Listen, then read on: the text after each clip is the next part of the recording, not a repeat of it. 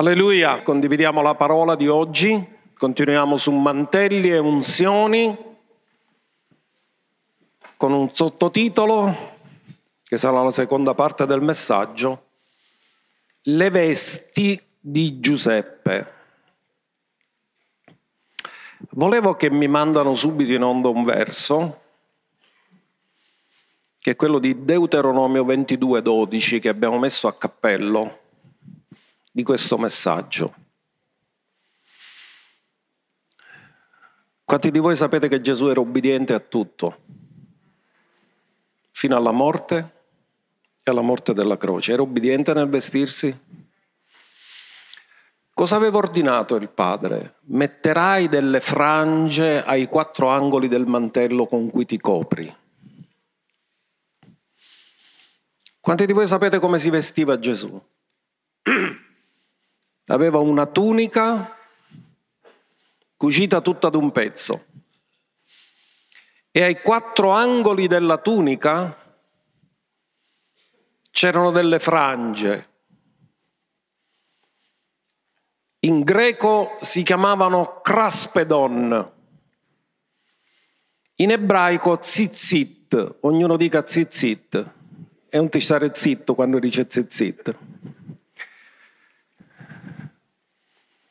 Sapete che cosa ha toccato la donna del flusso di sangue quando ha toccato il manto di Gesù?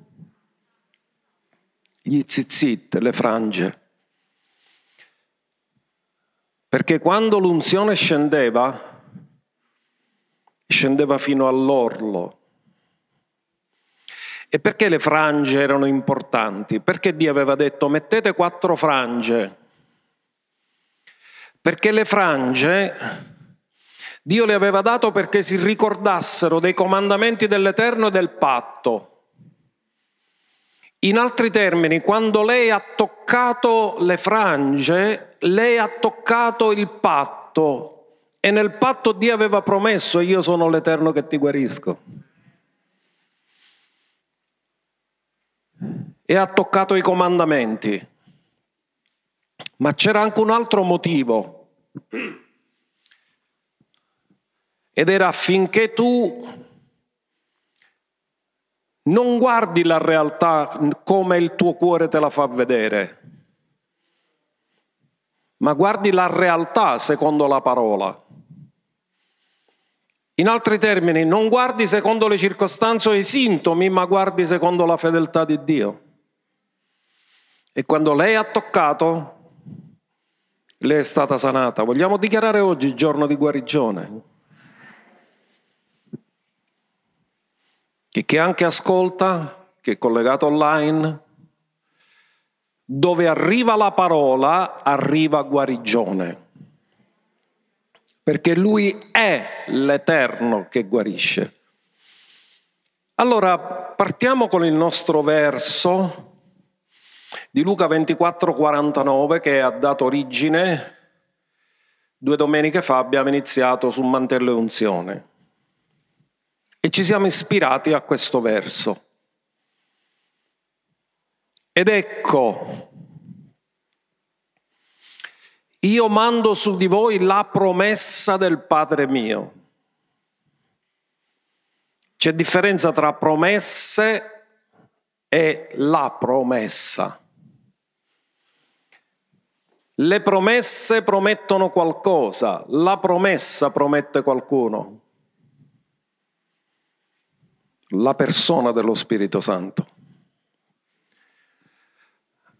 Ma voi rimanete nella città di Gerusalemme finché siate rivestiti di potenza dall'alto. Quanti di voi siete battezzati nello Spirito Santo?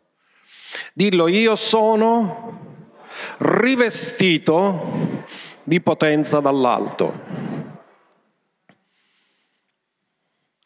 E viene usato questo termine rivestito. Abbiamo visto che il sommo sacerdote era rivestito, abbiamo visto che i re usavano il mantello. E oggi parleremo di un personaggio a cui Dio promise un mantello regale, Giuseppe, che ricevette dei sogni. Ci arriveremo a poco a poco.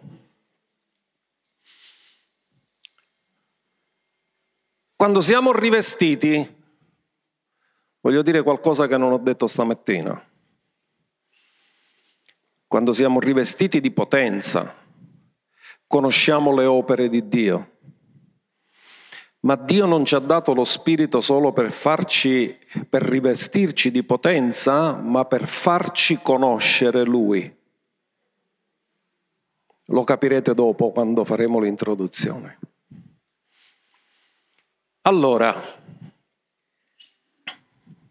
il manto abbiamo detto che era, si chiamava per gli ebrei Aderet, oppure se era quello dell'Efod si chiamava Meil. E lo potevano indossare re, sacerdoti o persone ricche, persone di autorità che avevano importanza. Sappiamo i vari significati del manto, Dio aveva rivestito il sommo sacerdote per dargli onore e grazia, quindi conferiva autorità, onore, grazia, eccetera.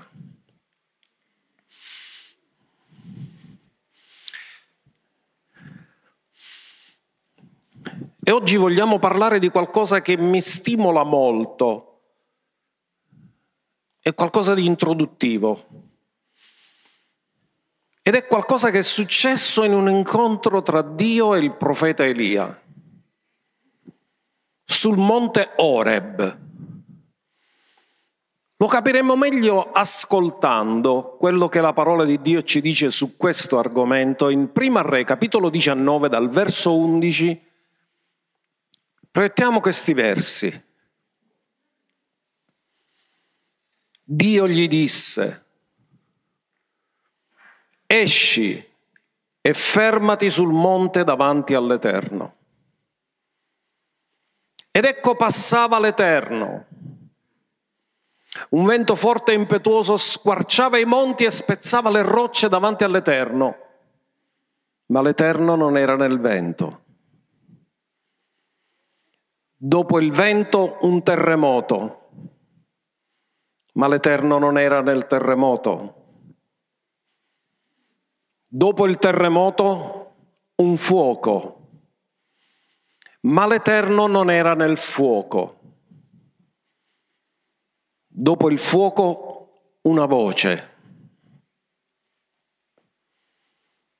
come un dolce sussurro. La parola voce è un termine ebraico, call, scritto goal con la W, ed è la stessa parola usata in Genesi 3.10. Genesi 3.10 sta scritto, ho udito la tua voce e mi sono nascosto. Ora vedremo che anche Elia si nasconde, si copre. Si copre. E qui ci sono da fare delle riflessioni molto grandi. Però, anche se viene tradotta voce, il significato è suono, perché in realtà come ha fatto Adamo a sentire la voce se Dio non aveva parlato? Perché Dio ha parlato dopo, quando gli ha detto Adamo dove sei. E se ci fate caso, anche qui Elia fa una domanda, che fai qui Elia? Quindi comprendiamo una cosa, che quello che Adamo percepì, quando dice ho sentito la tua voce, dovrebbe essere tradotto meglio ho sentito il tuo suono, e la parola usata qui è uguale. Ora, quando una persona cammina, e per chi abita in un palazzo, normalmente quelli del piano di sopra, quando camminano chi tacche, si sentono sotto, vero?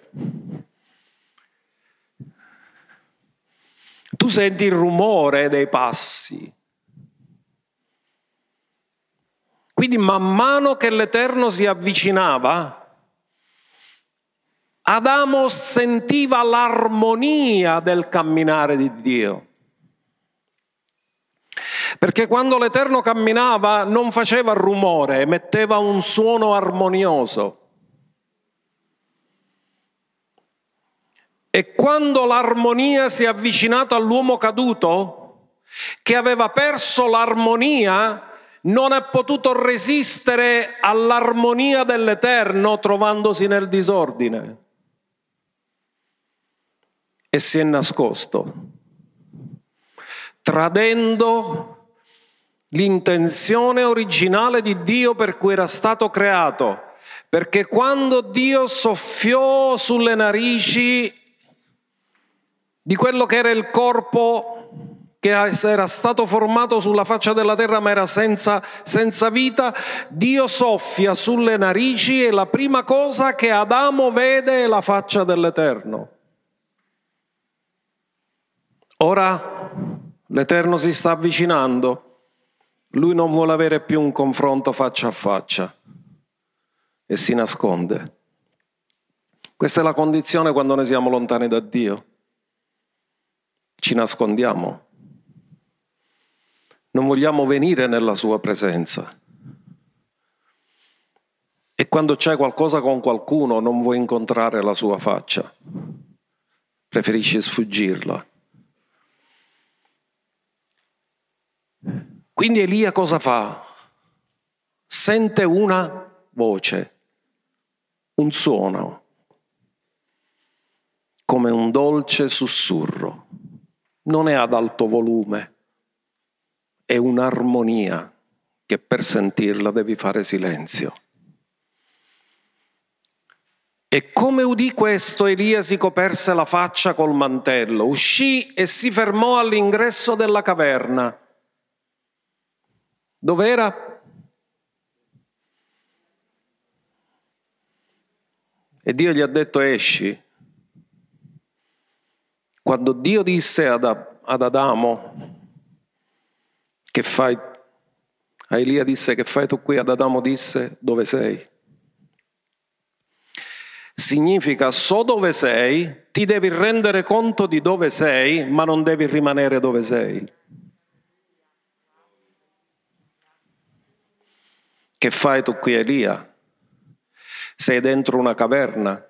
Ti vengo a cercare perché l'Eterno gli parlò e per parlargli tutto questo è avvenuto nella caverna. In altri termini, Dio è andato a visitarlo nella condizione dov'era per tirarlo fuori dalla condizione dov'era.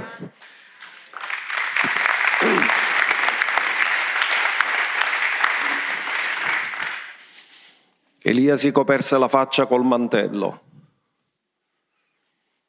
uscì e si fermò all'ingresso della caverna ed ecco una voce. Che fai tu qui, Elia?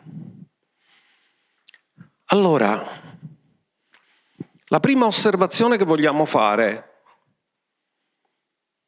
è che Elia e tutto il popolo di Israele conoscevano nella loro storia le manifestazioni di Dio. Vento, fuoco, terremoto. Erano modi come Dio si manifestava. Non era la prima volta che succedeva. Perché se andiamo a vedere, ad esempio, come Dio ha tirato fuori Israele dalla, dall'Egitto, sapete che c'era una colonna di fuoco durante la notte e una colonna di nuvola durante il giorno. Ma al monte Sinai, in Esodo 19 verso 18, ci fu una manifestazione tremenda della presenza di Dio, tanto che tutto il popolo era impaurito. E guardate cosa dice, il monte Sinai era tutto fumante, perché l'Eterno era disceso su di esso nel fuoco, il suo fumo saliva come il, fumo di una fornace tutto il monte tremava forte, quindi trovate che c'era fuoco, e terremoto, perché il monte tremava. Quindi non era qualcosa nuovo. Vogliamo parlare di Mosè? Come si manifesta Dio con lui? Attraverso un pruno? ardente che bruciava e non si consumava. Quindi manifestazione del fuoco. Anche qui c'è manifestazione del fuoco, c'è manifestazione del terremoto, quindi non è una cosa nuova, è una cosa abituale per loro, la conoscono.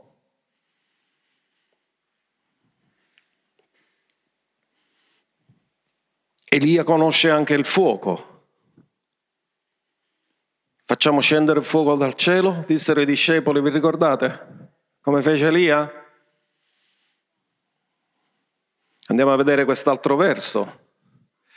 Prima Re 18:38 c'è la sfida tra Elia e i profeti di Baal.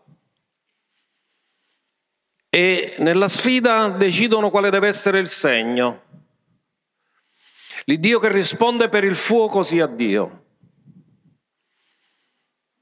E quando arriva il momento del sacrificio della sera, Elia invoca l'Eterno e dice dimostra che quello che ho fatto l'ho fatto per tuo comando. Aveva fatto l'altare, aveva messo la legna, l'olocausto, quella poca acqua che era rimasta dopo tutta quella siccità e cadde il fuoco dell'Eterno e consumò l'olocausto, la legna, le pietre, la polvere e prosciugò l'acqua che era nel fosso. Queste erano manifestazioni ordinarie che loro tutti conoscevano.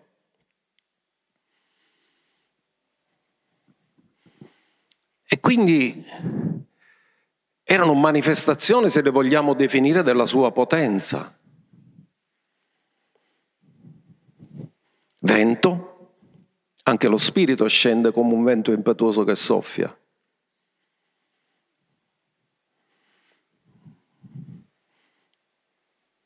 Terremoto, fuoco. Anche lo spirito viene come lingue di fuoco a dimostrare che è lo stesso Dio. Ma la cosa che ci sconvolge, l'Eterno non era. Non era nel vento, non era nel terremoto, non era nel fuoco. In altri termini, erano manifestazioni della sua potenza, ma non manifestazioni della sua presenza. E Dio dove vuole portare Elia? Elia conosce la presenza, ma Dio lo vuole portare a un livello più alto della presenza, perché le manifestazioni della potenza sono le manifestazioni di Elohim, cioè colui che ha creato tutte le cose, che ha formato tutte le cose e che opera tutte le cose, ma lui ha bisogno ora di conoscere Dio in un modo nuovo, lui ha bisogno di conoscere l'io sono dalla manifestazione della, pre- della potenza alla manifestazione della presenza. In altri termini, tu puoi conoscere la potenza di Dio senza conoscere la presenza di Dio. Ma Dio ci ha creati per la sua presenza e ci vuole portare nella sua presenza. Quindi cosa ha voluto dire il Signore? Quando la parola di Dio ci dice ma l'Eterno non era lì, significa che c'era la manifestazione della sua potenza, ma non c'era la manifestazione del suo carattere. Quando conosci la presenza, conosci il carattere, conosci la persona, perché la parola presenza nell'ebraico è faccia, panim, e tu conosci una persona guardandola in faccia. Non lo conosci dalle opere, lo conosci dalla faccia. E Dio voleva portare Elia a un livello più alto. Ma pure Elia era uno che di presenza se ne intendeva. Prima Re 18:15, guardate il linguaggio quando Elia parla di se stesso e la stessa cosa la impartisce, lo dice anche il profeta Eliseo. Prima Re 18:15 dice allora egli rispose come è vero che l'Eterno degli eserciti, che vive l'Eterno degli eserciti, alla cui presenza io sto. Quindi Elia si intendeva qualcosa della presenza, ma Dio lo voleva portare a un livello più alto, perché vi dico una cosa, se Elia avesse avuto la piena rivelazione dell'io sono, non sarebbe mai caduto in depressione.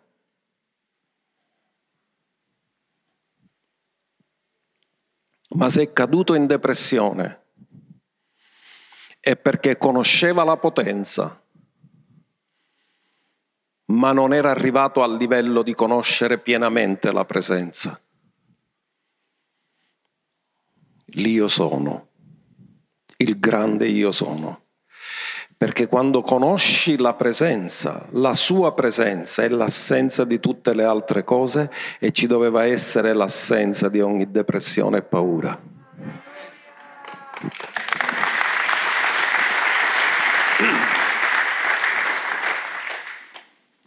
Quindi Dio lo vuole portare su un altro livello, così come vuole portare noi su un altro livello. Perché noi abbiamo conosciuto miracoli, segni, prodigi, liberazioni, guarigioni. Ma questo non è neanche il livello più alto della sua potenza. Perché il livello più alto della sua potenza sarà manifestato quando lui verrà a stabilire il regno millenniale. Quando lui verrà per il regno millenniale, non ci saranno solo cose che avverranno, ma tutto quello che avverrà è tutto solo la sua volontà. Perché per ora ogni tanto succedono cose che avvengono per la sua volontà, ma la maggior parte delle cose che avvengono sulla terra sono contro la sua volontà, ma quando lui verrà tutto si sottometterà alla sua volontà. E quello si chiama governo e dominio ed è il livello più alto. Ora c'è un personaggio che fu chiamato fin da giovane, da adolescente, a una chiamata di un mantello regale. Questo personaggio è Giuseppe. La sua chiamata è per governare, per regnare. Mentre Abramo non governa nessuno se non la sua famiglia. E ce l'ha abbastanza numerosa perché oltre alla famiglia c'ha 318 servi. Ma Abramo non è proprietario di nulla se non della spelonca di Macpela che paga e non governa sulle nazioni, su nessuno, anzi è straniero e pellegrino. Ma Giuseppe ha una chiamata diversa perché Giuseppe ci deve illustrare che ci sono tre semi che Dio ha fatto realizzare nel Messia, il seme della donna e viene Gesù. Il seme di Abramo per benedire tutte le famiglie della terra, ma c'è un altro seme che è il seme di Davide che ancora si deve realizzare ed è governare tutta la terra.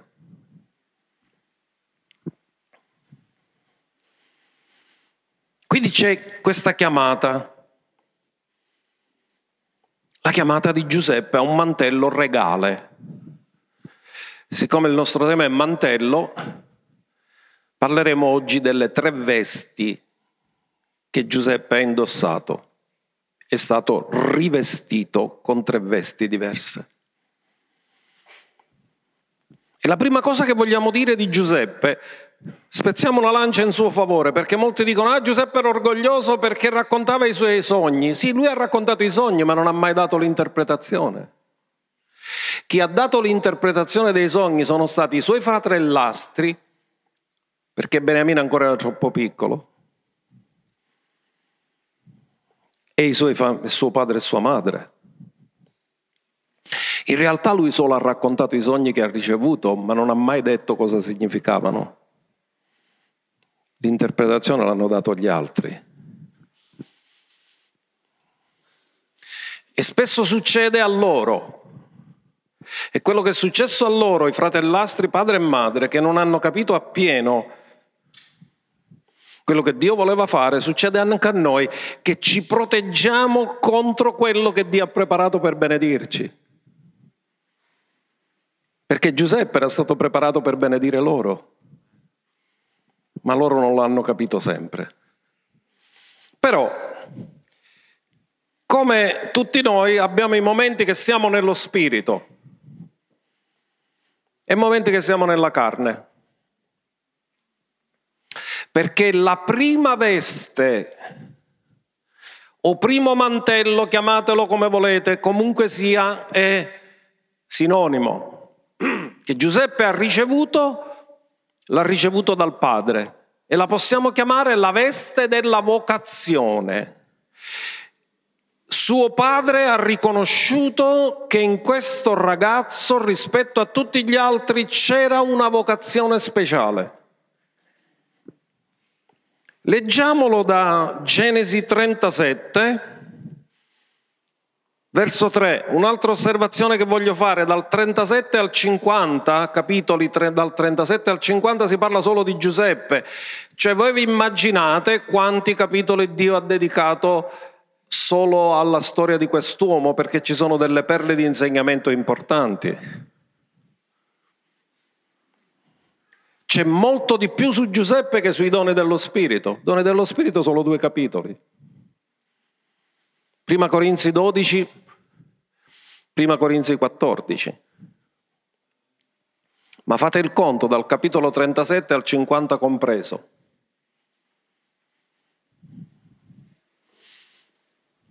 Israele amava Giuseppe più di tutti i suoi figli. Ora ascoltate, è per caso che c'è scritto Israele invece di Giacobbe? È la stessa persona. Ma quando è che Dio l'ha chiamato Israele? Dopo l'incontro a Peniel. Quindi non è Giacobbe che ama Giuseppe, cioè l'uomo che ancora non è stato rinnovato e trasformato, ma è l'uomo che è stato rinnovato e trasformato che riconosce la chiamata in Giuseppe.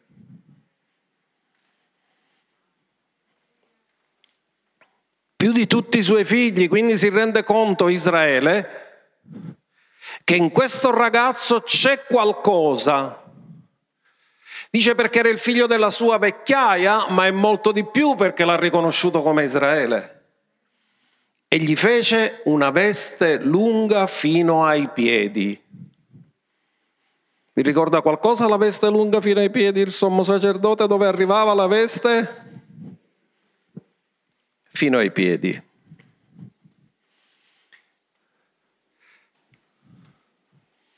Ora ci torniamo sulla veste. Ma i suoi fratelli, vedendo che il loro padre lo amava più di tutti gli altri fratelli, presero ad odiarlo e a, non gli potevano parlare in modo amichevole. Quindi i suoi fratelli, Dio stava preparando per loro il piano per liberarli dalla futura carestia che sarebbe avvenuta. Stava preparando per loro un futuro e una speranza e loro nella carne combattono contro il loro futuro e la loro speranza. Questo è l'uomo naturale, l'uomo carnale. Gesù aveva preparato per Pietro un meraviglioso futuro e una speranza e Pietro prende la spada per distruggere il suo futuro e la sua speranza. Ma Gesù deve fare un miracolo per riportarlo al suo futuro e alla sua speranza.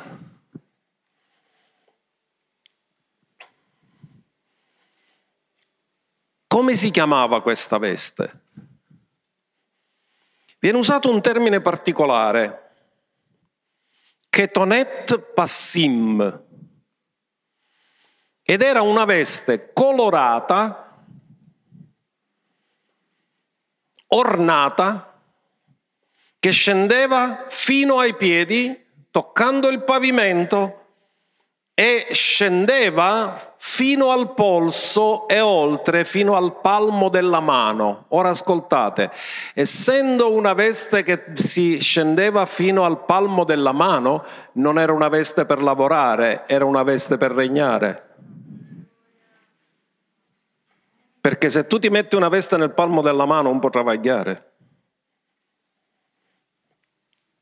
Quindi suo padre non gli fece una veste per lavorare, gli fece una veste per regnare. Questa è la veste della vocazione. Suo padre riconobbe che in lui c'era una vocazione soprannaturale.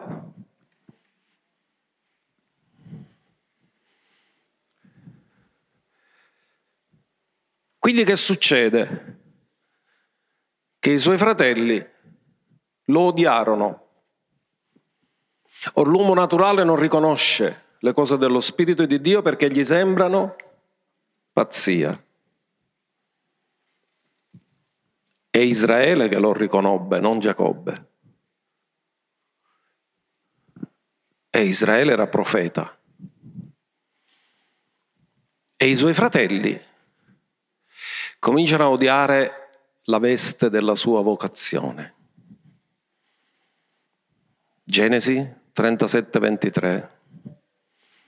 Suo padre manda Giuseppe a informarsi sui suoi fratelli che sono lì a pascolare e i suoi fratelli quando lo vedono solo, fuori dalla protezione del padre, dicono però non c'è nessuno che ci vede. Lo spogliarono della sua veste, della lunga veste fino ai piedi che indossava.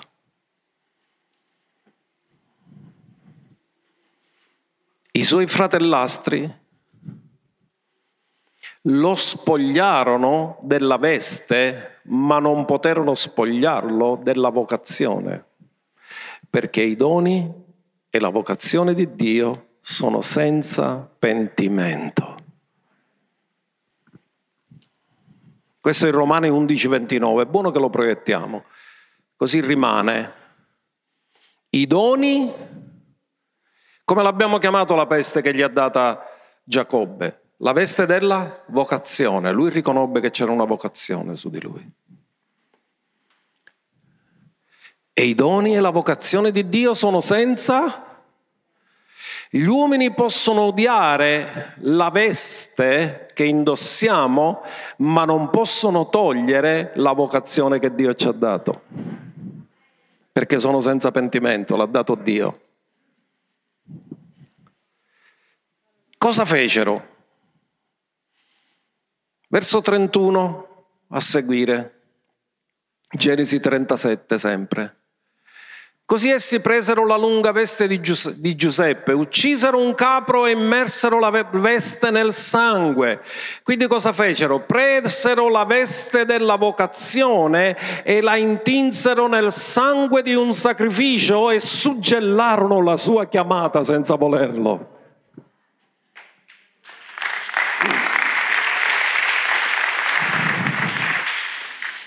Poi portarono la lunga veste dal padre e dissero abbiamo trovato questo, vedi un po' se è la veste di tuo figlio. Ed egli la riconobbe e disse la veste di mio figlio, lo ha divorato una bestia feroce, certamente Giuseppe è stato sbranato. Giacobbe ha pianto per morto suo figlio, fino a che non lo ha rincontrato in Egitto. Loro hanno mentito lo hanno odiato e hanno mentito al loro padre. Notate come gli hanno detto, vedi se è quella di tuo figlio, non è che hanno detto quella, se è quella di nostro fratello, perché lo odiavano. È come quando i figli sono arrabbiati, chi è tuo figlio? Tuo figlio, non è che mio frate, no, tuo figlio. Quindi Giacobbe lo piange come morto. Ha un figlio? Il figlio è vivo, ma per lui è come se fosse morto. Lui dice una, una bestia l'ha divorato. Quindi loro lo vendono, vendono il fratello, portano la veste al padre e naturalmente togliendogli quella veste, ha, i, i Madianiti che l'hanno comprato gli danno un'altra veste, la veste di schiavo. Ma come? Gli tolgono la veste della vocazione e si deve mettere la veste di schiavo?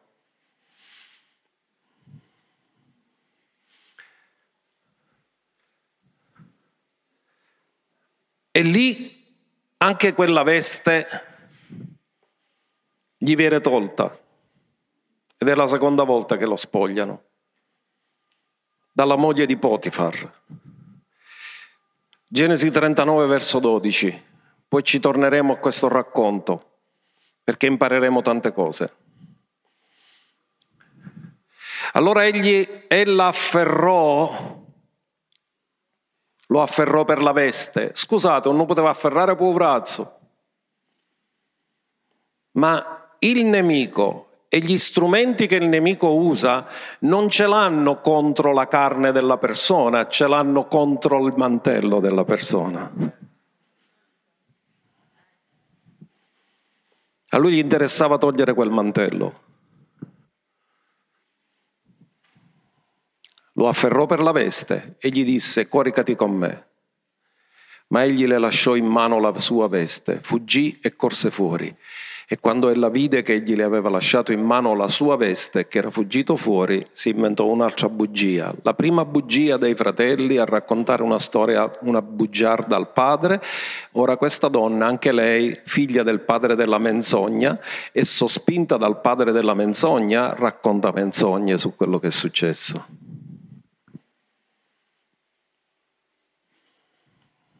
E questa veste gli viene tolta.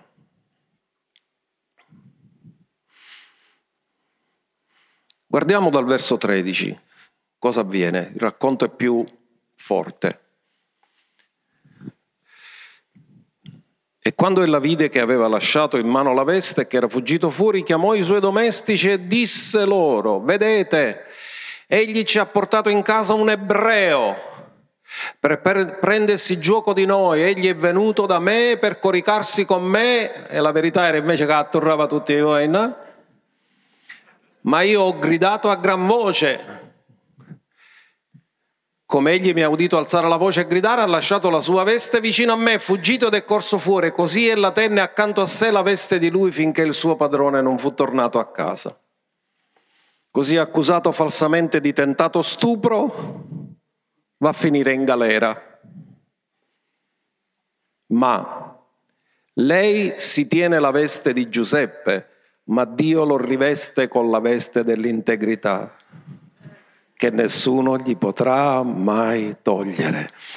Dalla veste della vocazione si aggiunge un'altra veste, la veste dell'integrità, perché lui ha detto io non posso mai fare questo grande male davanti al Signore.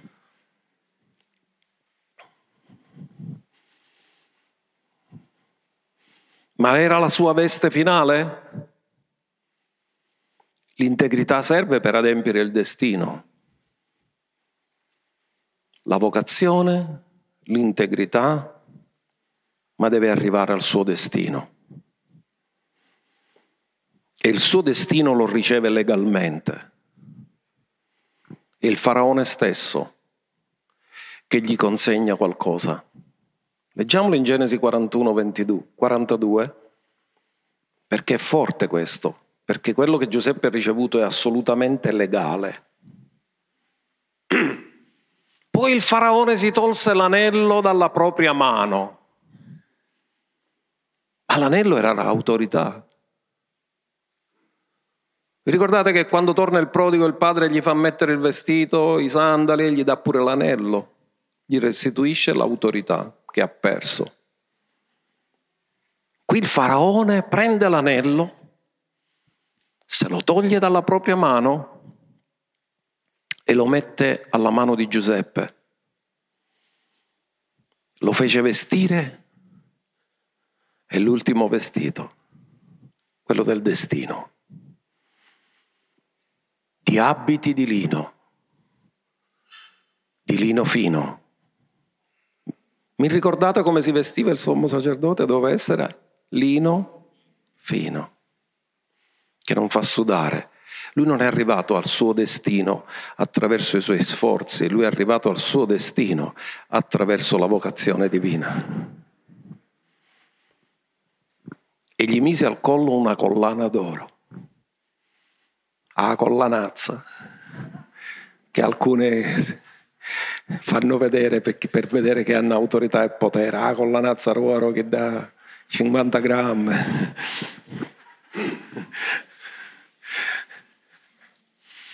Ma l'anello gli viene dato dal faraone legalmente, il vestito gli viene dato dal faraone.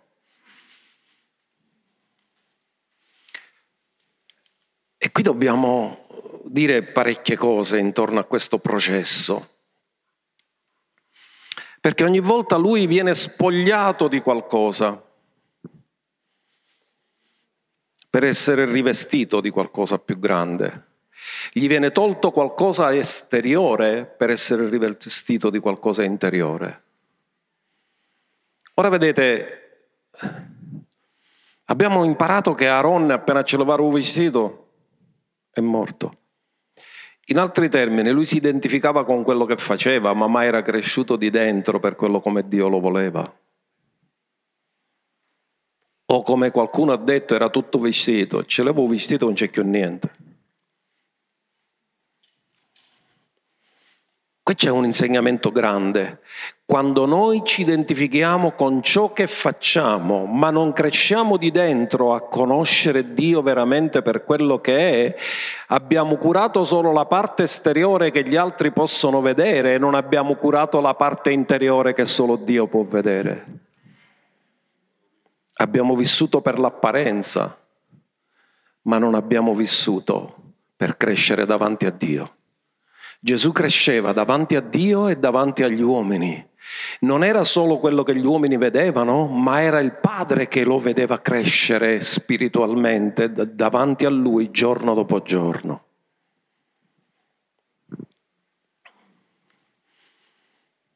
Quindi lo vendono per odio, ma lo avvicinano al suo destino. Perché chi lo compra?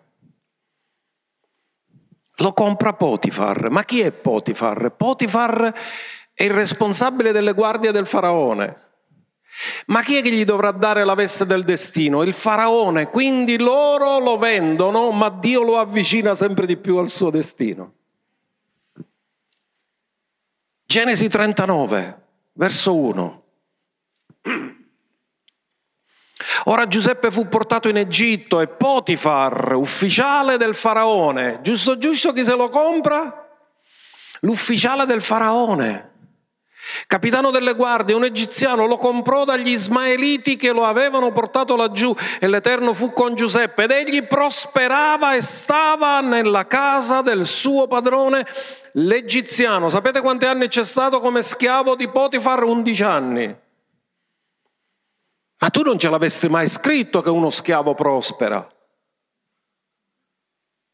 Ma Dio, la parola di Dio dice che Dio lo stava formando per il suo destino e colui che avrebbe governato una nazione è stato undici anni schiavo. Perché a Dio non importa tanto quello che si fa di fuori, importa quello che ti sta impartendo di dentro ti sta preparando per il tuo destino e la tua crescita non è nell'esteriore, è nell'interiore. Nell'esteriore puoi essere schiavo, ma nell'interiore tu cresci nella presenza.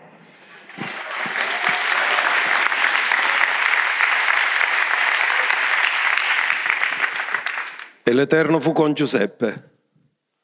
E il suo padrone vide che l'Eterno era con lui e che l'Eterno lo faceva prosperare nelle sue mani tutto ciò che faceva. L'unzione c'era, gli avevano levato il mantello, poi la moglie gli leva il mantello, ma il mantello era dentro di lui, era l'unzione che era dentro di lui e dovunque si metteva, come si suol dire, non ne mette suona.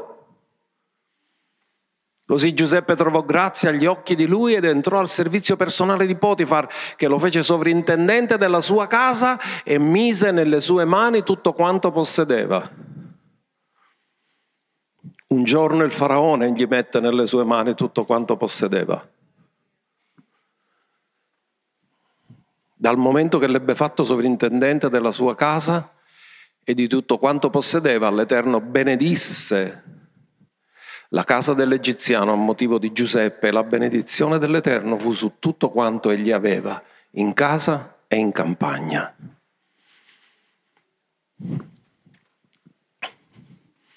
Non è strano che i suoi fratelli l'hanno odiato e il padrone lo ha amato. Quelli della sua casa lo hanno venduto e gli egiziani lo hanno apprezzato. A volte quelli della tua casa sono quelli che non riescono a capire la chiamata di Dio nella tua vita, ma stranamente quelli del mondo se ne accorgono. E sono pure benedetti, perché capiscono. Però, questo ragazzino quando lui l'ha comprato aveva 17 anni, ne passano 11 e arriva a 28. Era formoso e di bell'aspetto. E la moglie di Potifar, meno male non dicono come si chiamava, perché sennò quanto parolazzi ci avessero detto.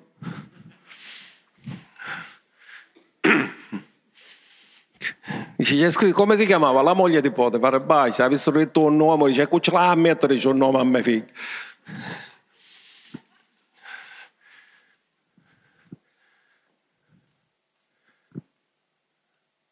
Era di bell'aspetto, era formoso e lei ci mise gli occhi addosso.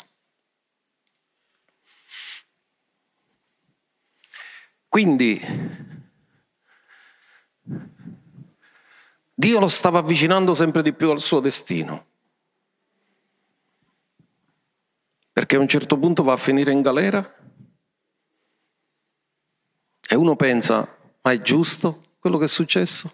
Ma Dio lo sta portando sempre di più vicino al suo destino finale. Perché in carcere viene a conoscere il coppiere e il panettiere del faraone, della casa del faraone.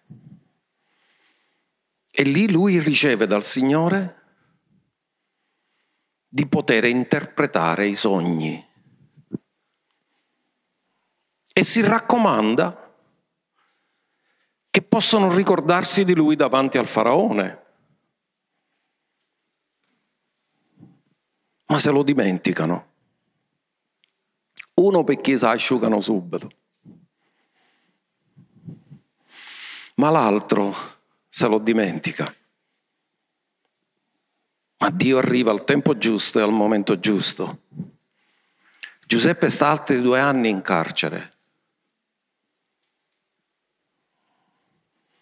E al momento giusto il faraone lo convoca.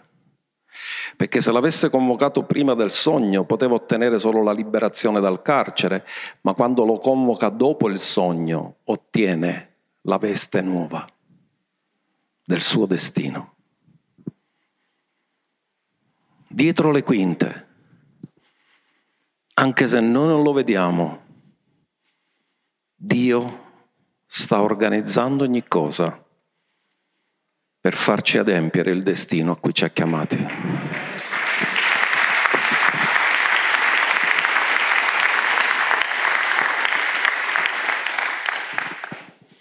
Qual è la lezione per noi? Che a volte dobbiamo passare tempi che non sono razionali, momenti che non sono razionali, stagioni che non ci sembrano razionali, ma Dio non si muove nel mondo razionale, si muove nel mondo spirituale e ci sta sempre di più avvicinando al nostro destino finale. E come l'ha fatto con Giuseppe, così lo vuole fare con ognuno di noi. Perché Dio ci ha creati per uno scopo, un proposito e un destino. E se noi siamo ubbidienti alla celeste chiamata, se noi superiamo tutte le prove di integrità, perché il nemico verrà per farci compromettere, ci offrirà qualcosa per farci rinunciare a quello che Dio ha per noi. Se noi vinciamo questa battaglia, perché l'unico che poteva distruggere la sua chiamata era Giuseppe, non erano né i suoi nemici, né quelli che avevano invidia, né quelli che parlavano male di lui, né il suo padrone, nessuno poteva distruggere la chiamata, solo Giuseppe poteva distruggere la sua chiamata. Ma lui è rimasto fermo. E io credo che il segreto sta nella presenza di Dio. L'Eterno era con lui e lui sentiva che Dio era con lui. Non aveva una sinagoga, non aveva una chiesa, non aveva una famiglia, non aveva nessuno che lo incoraggiava, ma aveva la presenza di Dio nella sua vita. Non dobbiamo conoscere solo la potenza, dobbiamo conoscere anche la presenza. E Dio lo ha portato a realizzare il suo sogno, a indossare il mantello del suo destino. Lode, onore e gloria all'Iddio Onnipotente ed Eterno.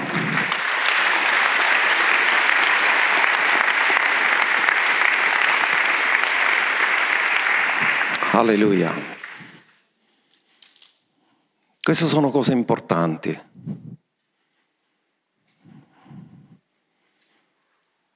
Quanto è importante la presenza.